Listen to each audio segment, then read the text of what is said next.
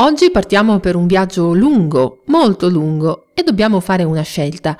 Ibernazione o viaggio multigenerazionale? Abbiamo capito che per viaggiare nello spazio serve tempo e pazienza, almeno fino a quando non saremo in grado di costruire motori a curvatura, come quelli usati nell'universo di Star Trek, che permettono anche di aggirare quell'ostacolo invalicabile, ovvero l'impossibilità di raggiungere e superare la velocità della luce.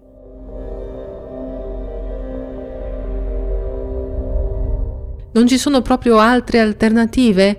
Beh, eh, dovremmo essere in grado di costruire un cunicolo spazio-temporale, wormhole, o anche detto ponte di Einstein-Rosen artificiale.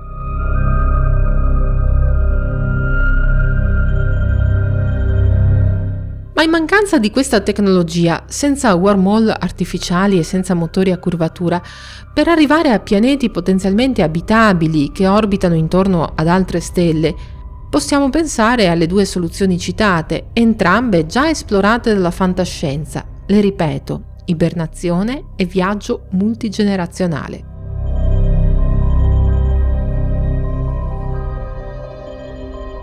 Questa volta scegliamo l'ibernazione. Lasciamo che il tempo scorra, che il viaggio si compia per poi risvegliarci solo una volta giunti a destinazione. Avremo conservato lo stesso aspetto, lo stesso corpo, avremo la stessa età di quando siamo partiti, anche se nel frattempo sono trascorse decine o centinaia di anni.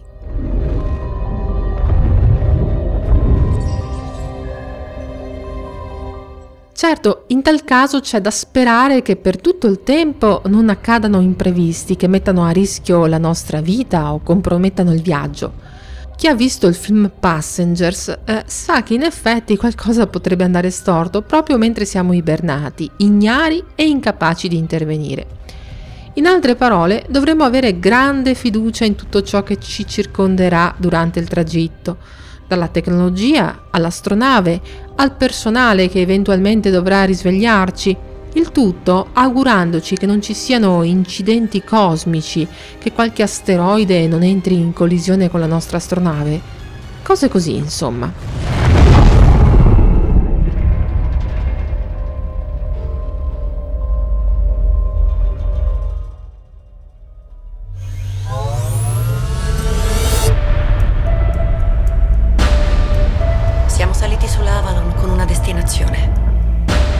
120 anni di ibernazione. Dovevamo svegliarci in un nuovo secolo, su un altro pianeta.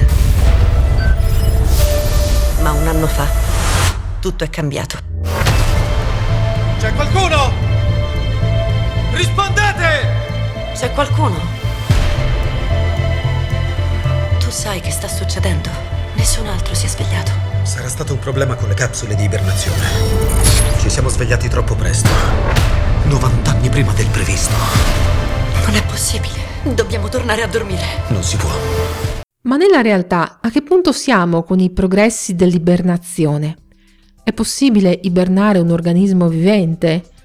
In natura succede già, l'ibernazione di cui parliamo è sostanzialmente una sorta di letargo, anche se molto spesso la associamo a un congelamento dell'organismo. E confesso che prima di documentarmi per questa puntata, anche io facevo questa associazione. Allora bisogna fare una prima importante distinzione fra ibernazione e crioconservazione. Leggo da Wikipedia. L'ibernazione è una condizione biologica in cui le funzioni vitali sono ridotte al minimo, il battito cardiaco e la respirazione rallentano, il metabolismo si riduce e la temperatura corporea si abbassa. E non si tratta di sonno, ma di un nuovo stato di coscienza, una sorta di rallentamento.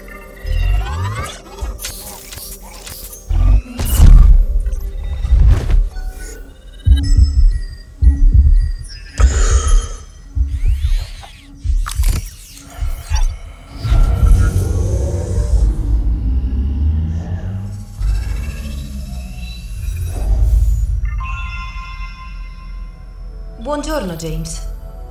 Come ti senti? Perché? Che cosa? È del tutto normale sentirsi confusi.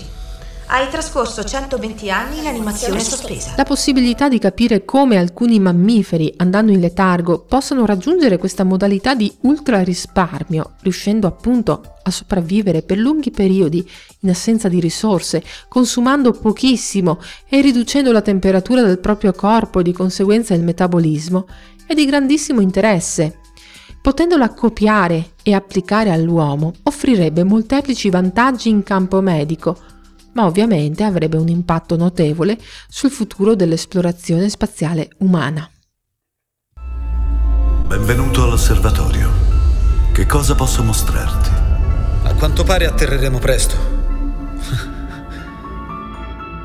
Sono... sono l'unico che è sveglio. Non comprendo.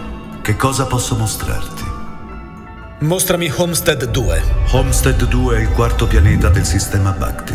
Bene. E noi dove siamo? Siamo in transito dalla Terra a Homestead 2. L'arrivo è previsto tra circa 90 anni. Cosa? Arriveremo su Homestead 2 tra 90 anni, tre settimane e un giorno. No, aspetta, quando siamo partiti dalla Terra? All'incirca 30 anni fa. Mi sono svegliato troppo presto. L'animazione sospesa a cui sono sottoposti i passengers della Avalon del film sarebbe in sostanza un letargo, per meglio dire una ibernazione appunto indotta, causata di proposito con mezzi esterni attraverso ad esempio iniezioni. Certo, i 120 anni del film sono davvero tanti e comunque non sufficienti a coprire le distanze interstellari, quindi dobbiamo supporre che la nave Avalon fosse dotata di un motore speciale, ma questo è un altro discorso.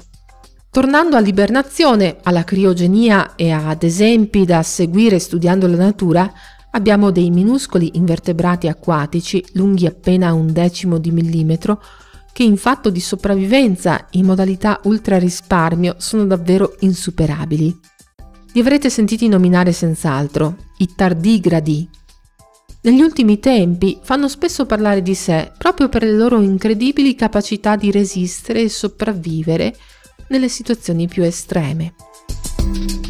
Intrappolati nei ghiacci dell'Antartide, un paio di questi esemplari sono stati riportati in vita, scongelati 30 anni dopo il ritrovamento. I due animali hanno impiegato circa due settimane per svegliarsi, ma a parte questo non sembravano aver subito alcun tipo di danno, anzi uno dei due esemplari ha anche deposto 19 uova. 30 anni non sono 120, ma direi che si tratta di un'ottima performance e che dallo studio del DNA di questi orsi d'acqua, come vengono chiamati, ci sia molto da imparare.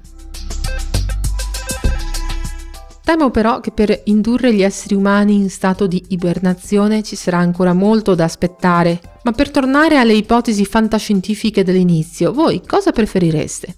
Vi sentite più fiduciosi o più altruisti? Perché per scegliere di farsi ibernare bisogna avere una buona dose di fiducia, come abbiamo visto.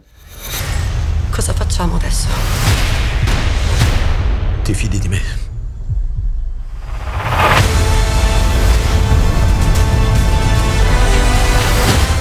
Invece, per partire con un viaggio multigenerazionale, dovremmo essere ben consapevoli che non saremo noi ad arrivare a destinazione, ma i nostri discendenti, che saranno nati e cresciuti a bordo dell'astronave che ci trasporta. Il viaggio lo stiamo facendo per loro.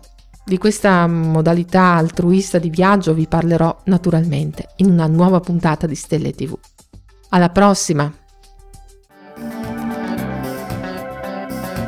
Avete ascoltato Stelle e TV un programma di Elena Lazzaretto. Novità e contatti su guardachecielo.it